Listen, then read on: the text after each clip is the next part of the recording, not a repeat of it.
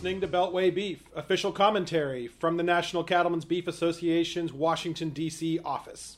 Hey there, welcome back to the Beltway Beef Podcast. I'm a new voice on the podcast. My name's Ashley Willits, but I'm here with a seasoned veteran on the podcast, Allison Rivera. Um, Allison, there was some big news recently. An extension was announced for the Hours of Service Emergency Declaration. Uh, what can you tell us about that, and then what impact does it have on the cattle industry? Absolutely. So, welcome. Happy to uh, to have you join us on the the podcast. So, super excited to share the news that the hours of service emergency declaration out of FMCSA was extended until May 31st at midnight Eastern Standard Time.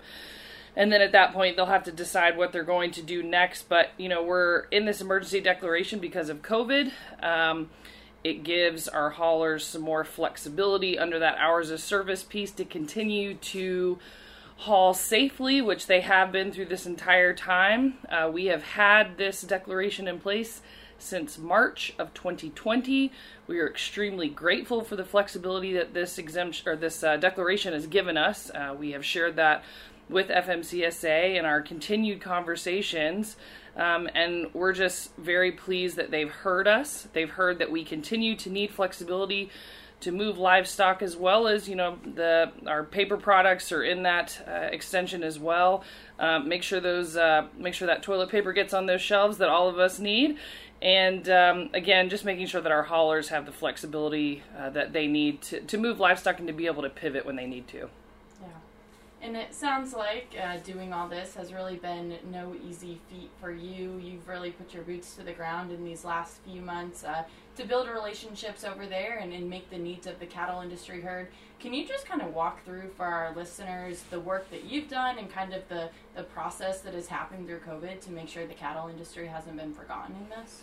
Absolutely. So I, I think our friends at FMCSA heard that through all of this, the biggest thing is that we need to have product on the shelves for our consumers, right? We need to be able to feed everyone through a global pandemic. Um, and so, as we saw some of our plants have to slow down or, or close in part, um, you know, our conversations with FMCSA were, you know, we need to have the flexibility to be able to pivot so that our drivers, if they get to a facility uh, and they need to be able to to change their route and head to a, a different plant, then they have the ability to do that, and they're not hampered by current hours of service, and they are still able to do it safely. And again, I just want to keep reiterating that our track record has continues to be strong. It was strong before this uh, declaration, and it continues to be strong throughout, uh, and it will into the future.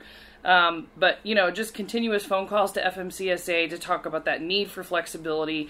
This speaks to the bigger issue of overall flexibility that's needed in the livestock hauling space. Um, but again, just pleased to see this uh, extension and, and, happy to take it and uh, to give us a little bit of flexibility during these tough times. Well, we certainly appreciate all your hard work there. But earlier you mentioned the extension ends on May 31st. What happens after that? So, you know, I, I wish that uh, we could all look into our crystal ball and, and know what's going to happen with COVID in the next few months. And, and since we can't, um, you know, we were given this declaration uh, extension.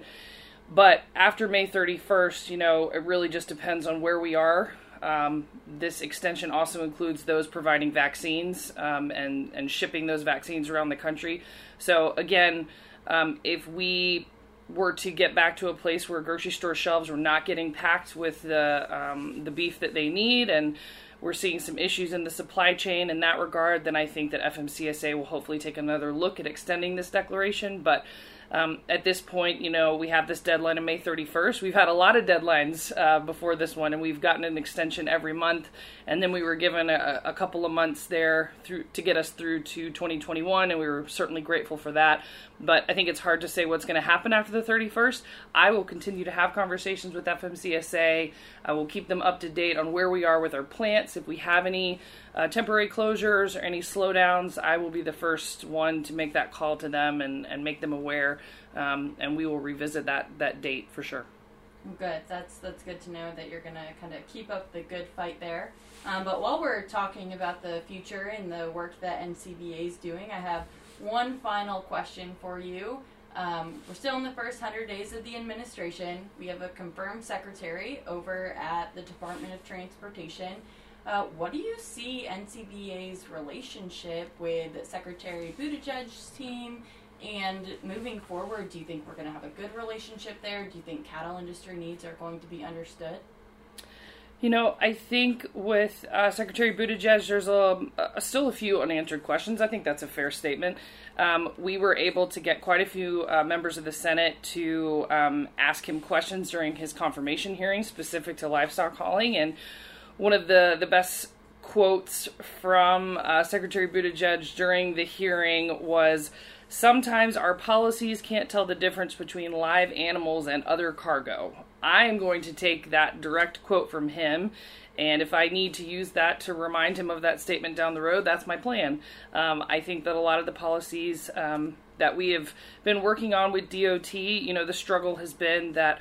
Um, a, a, lot of the rules that our guys are having to follow are um, you know, they don't necessarily fit our industry. They're painting with one brush an entire industry of trucking, and, and that has certainly been difficult, which is why we've continued to ask about flexibility. I hope that the Secretary understands um, that livestock haulers need flexibilities. We're going to continue down that path. Our plans haven't changed. COVID has um, has derailed us a little bit here and there, but in, in respect to livestock hauling and the work that we've been doing with Congress and DOT, the plan has not changed. We are still looking for flexibilities. We're still um, fighting back on the ELDs until we get those flexibilities. And you know those conversations have already begun with uh, with new members of Congress. We're winning new friends uh, into the supporting of livestock hauling and our producers, and we're going to continue down that path. Flexibility is going to continue to be that key word, and I hope that uh, Secretary Buttigieg hears us loud and clear. Yeah, well, it sounds like we have our, our, work cut out for us, but it sounds like there's a, a reason to have some optimism and, and really keep building those relationships here in DC. So thanks for all your hard work on that, and thanks for being on the podcast today. Happy to join you. Thanks. This has been another episode of Beltway Beef, official commentary from the National Cattlemen's Beef Association's Washington, D.C. office.